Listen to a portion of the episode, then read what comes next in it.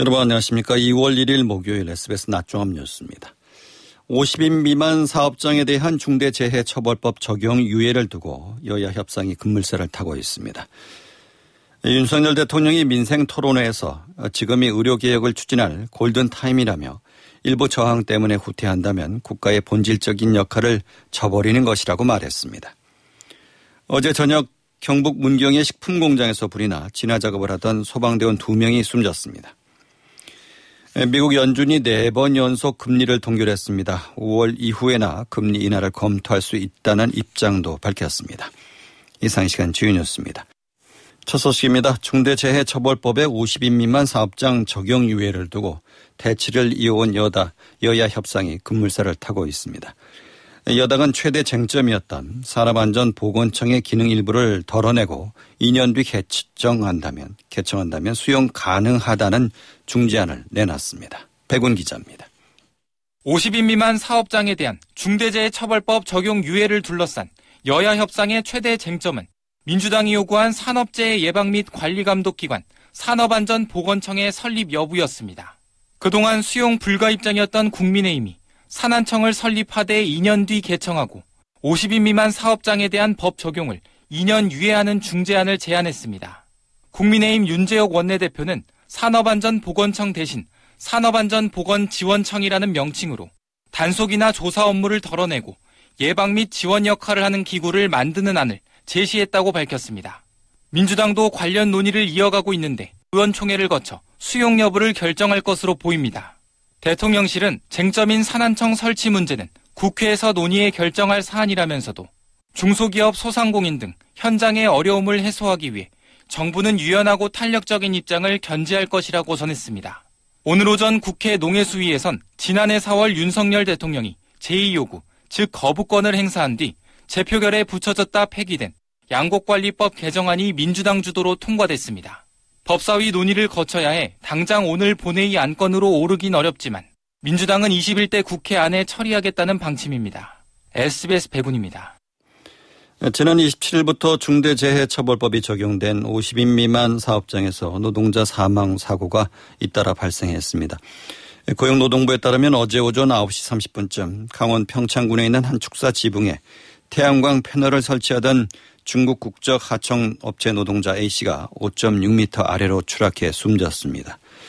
부산 기장군에 위치한 폐알루미늄 수거 처리 업체에서도 어제 오전 직배차로 폐기물을 내리던 노동자 B씨가 직배차 마스트와 화물 적재함 사이에 끼어서 숨졌습니다. 노동부는 두 사고 내용을 확인한 뒤에 작업을 중지시켰으며 사고 원인과 중대재해처벌법 산업안전보건법 위반 여부를 조사하고 있습니다. 윤석열 대통령이 의료 분야 민생 토론회를 열고 국민 사이에서 국민에게 양질의 의료 서비스를 제공하겠다고 약속했습니다. 충분한 의료 인력 확보를 비롯해서 의료 분야 4대 정책 패키지를 흔들림 없이 추진하겠다고 강조했습니다. 윤나라 기자입니다. 윤석열 대통령은 오늘 오전 분당 서울대병원에서 생명과 지역을 살리는 의료 개혁을 주제로 여덟 번째 민생 토론회를 열었습니다. 윤 대통령은 우리나라가 세계 최고 수준의 의료진과 건강보험 체계를 갖추고도 국민들이 의료 시스템 붕괴를 우려하는 현실이 안타깝다고 말문을 열었습니다. 응급실 뺑뺑이, 소아과 오픈런과 같은 이런 말이 유행하는 나라는 좋은 나라라고 할 수 없습니다. 이런 현실을 타개하기 위해 의료개혁 4대 정책 패키지를 흔들림 없이 추진하겠다고 밝혔습니다. 우선 고령사회 보건산업 수요에 대응하기 위해 충분한 의료 인력을 확보하고 양질의 교육과 수련 환경을 마련하겠다고 말했습니다. 의료사고 관련 제도를 개편해 의사는 소신껏 진료하고 피해자는 두텁게 보상받을 수 있도록 하며 고위험 진료를 하는 필수 의료진들을 위해 공정한 보상 체계를 마련하겠다고 약속했습니다. 윤 대통령은 이와 함께 지역 의료를 살리는 것은 지역 균형 발전의 핵심이라고 강조했습니다. 지역 의료를 근본적으로 살리기 위해 지역 인재 전형 확대, 지역 정책 숙가, 지역 의료 네트워크 구축을 차질 없이 추진하겠다고 밝혔습니다. 오늘 토론회에는 환자, 보호자 등 일반 국민과 의사, 간호사 등 의료인, 조규홍 복지부 장관 등 60여 명이 참석했습니다. SBS 윤나라입니다. 어제 저녁 경북 문경의 한 식품 공장에서 불이 나 진화 작업을 하던 소방대원 두 명이 숨졌습니다. 순직한 소방관들은 각각 20대와 30대로 화재 진압 도중 건물에 고립되면서 끝내 빠져나오지 못했습니다. 박재현 기자의 보도입니다. 어제 저녁 7시 50분쯤 경북 문경시 신기동 산업단지에 있는 식품 공장에서 불이 났습니다. 신고를 받고 출동한 소방당국은 밤 8시 50분쯤 대응 2단계를 발령하고 진화 작업을 벌였습니다. 공장에 있던 관계자 5명은 대피했지만 인명수색 등을 위해 투입된 구조대 35살 박모 대원과 27살 김모 대원이 건물 안에 고립됐습니다. 소방당국은 대원들이 건물 2층 또는 3층에 고립된 걸로 추정하고 구조에 나섰지만 폭발과 추가 붕괴 위험으로 수색에 어려움을 겪었습니다. 4시간 만에 큰 불길을 잡은 소방당국이 다시 구조에 나섰지만 새벽 0시 20분쯤 대원 한 명이 숨진 채 발견됐고 다른 대원도 새벽 4시쯤 끝내 숨진 채 발견됐습니다. 숨진 대원들은 4인 1조로 건물 3층을 수색하던 중 갑자기 불길이 커지며 탈출하지 못한 걸로 전해졌습니다.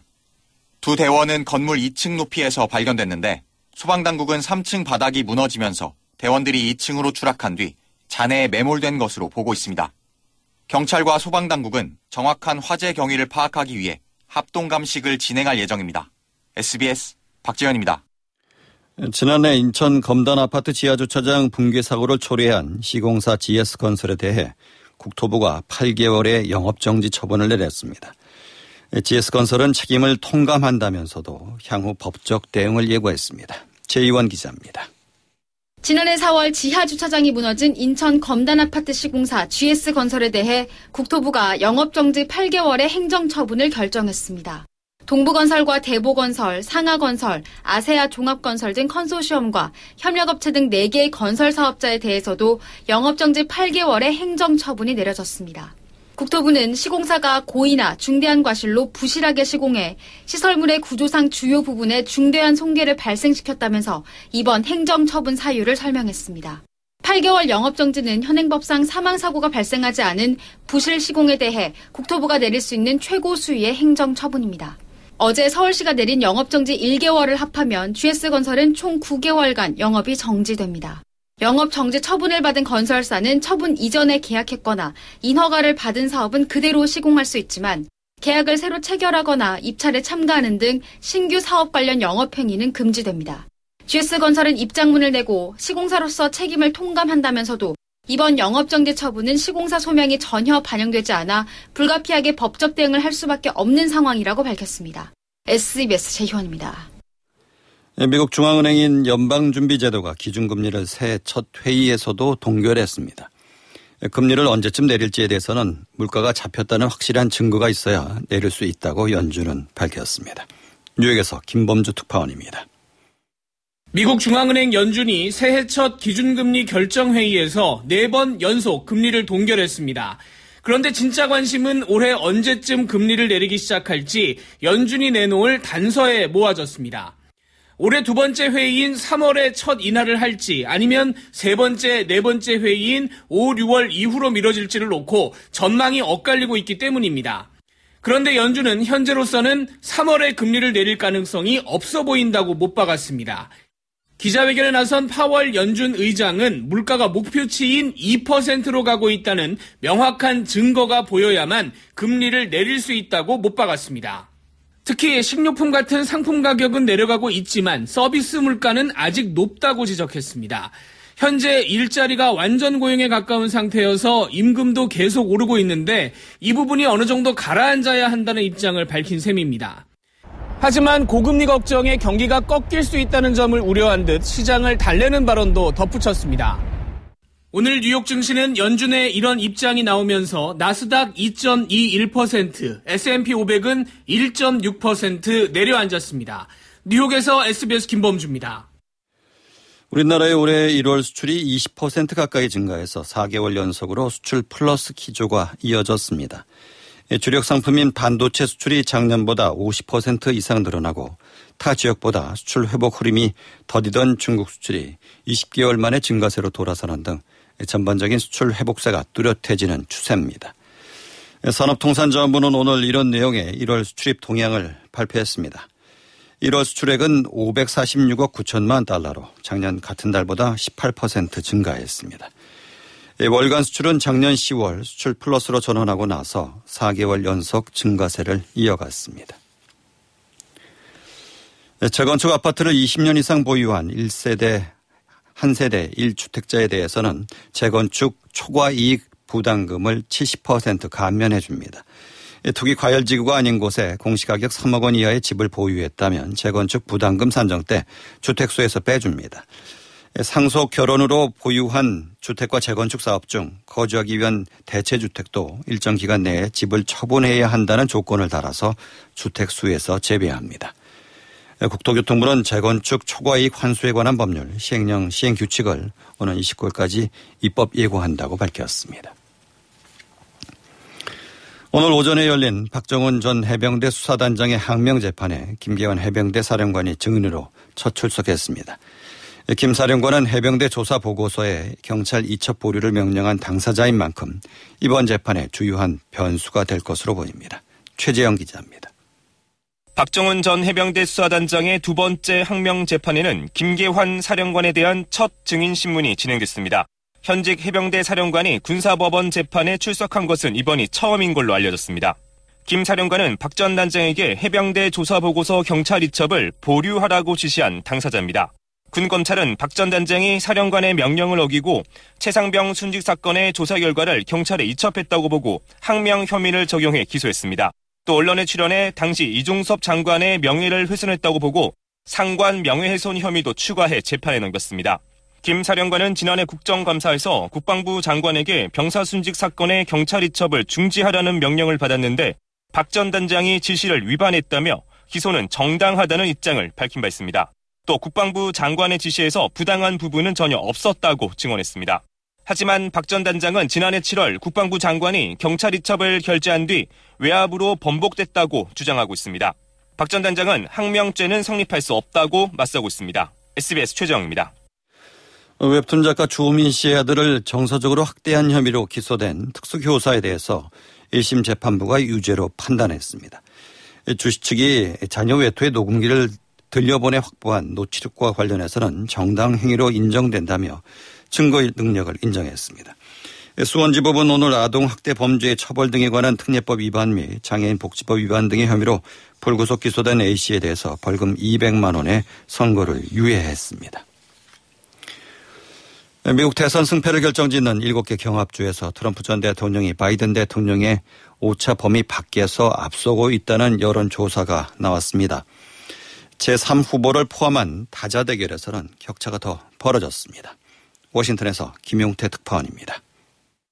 블룸버그와 모닝 컨설트가 지난 16일에서 22일 실시한 경합주 여론조사에서 바이든 대통령은 42%, 트럼프 전 대통령은 48%로 나타났습니다. 애리조나와 조지아, 미시간, 위스콘신 등 7개 주 유권자 4,900여 명을 대상으로 조사한 결과입니다. 두 후보 간 격차는 6%포인트로 오차 범위 밖이었습니다. 로버트 케네디 주니어 등 제3후보까지 포함한 다자 대결 시엔 바이든 35%대 트럼프 44%로 9%포인트까지 벌어졌습니다. 특히 이번 조사에서 바이든 대통령은 남부 국경을 통한 불법 이민자 문제에서 불신임을 받고 있는 것으로 나타났습니다. 공화당 경선이 진행되고 있지만 트럼프 전 대통령이 후보로 나설 게 거의 확실한 만큼 바이든 대통령 측엔 비상이 걸린 셈입니다. 공화당은 국경 문제를 정치 쟁점화하고 있습니다. 미국 하원 국토안보위원회는 불법 이민 문제에 대한 책임을 물어 마요르카스 국토안보부 장관 탄핵안을 찬성 18표 대 반대 15표로 통과시켰는데 공화당은 전원 찬성, 민주당은 전원 반대표를 던졌습니다. 탄핵안은 하원에 이어 상원에서도 통과돼야 효력을 발휘하는데 상원은 민주당이 다수여서 실제로 마요르카스 장관이 물러날 가능성은 거의 없습니다. 워싱턴에서 SBS 김용태입니다. 차를 훔쳐서 서울에서 강원도 강릉까지 면허 없이 운전한 혐의로 10대 3명이 경찰에 붙잡혔습니다. 서울 송파경찰서는 A양 등 10대 3명을 철도와 도로교통법 위반 등의 혐의로 체포했다고 밝혔습니다. A양 등은 어제 오전 8시 30분쯤 서울 송파구 문정동의 한 아파트 지하 주차장에서 문이 잠기지 않은 승용차를 훔쳐 타고 강원도 강릉 홍제동까지 약 200km를 면허 없이 운전한 혐의를 받습니다. 지난해 서울에서 매매된 아파트 4채 중 한 채는 외지인이 사들인 것으로 나타났습니다. 부동산 정보업체 경제만렙이 한국부동산원이 원에 아파트 매매 현황 자료를 분석한 결과 지난해 서울 아파트의 매매량은 3만 6,439건으로 집계됐습니다. 이 중에서 서울의 타 지역 거주자의 매매 비중은 8,955건으로 전체의 24.6%를 차지했습니다. 이는 관련 통계를 집계하기 시작한 2006년 이래 가장 높은 비중입니다. 이어서 자세한 날씨를 양태빈 기상캐스터가 전해드립니다. 포근한 날씨는 좋지만 미세먼지가 기승입니다. 현재 중부와 전북, 경북의 초미세먼지 농도가 나쁨 수준인데요. 수도권과 충남은 매우 나쁨 수준까지 오른 가운데 초미세먼지 주의보까지 내려졌습니다.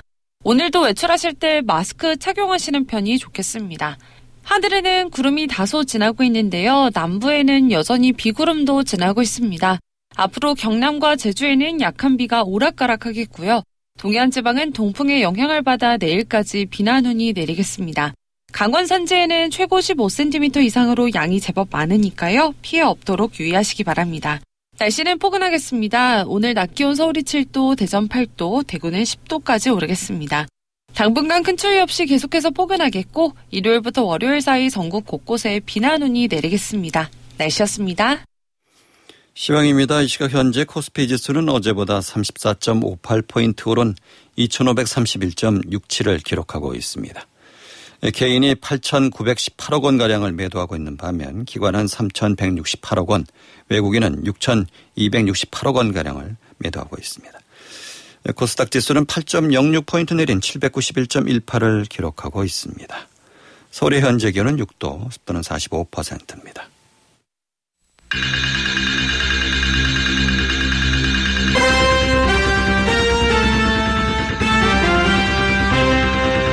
SBS 낮종합 뉴스 진행의 박광범이었습니다.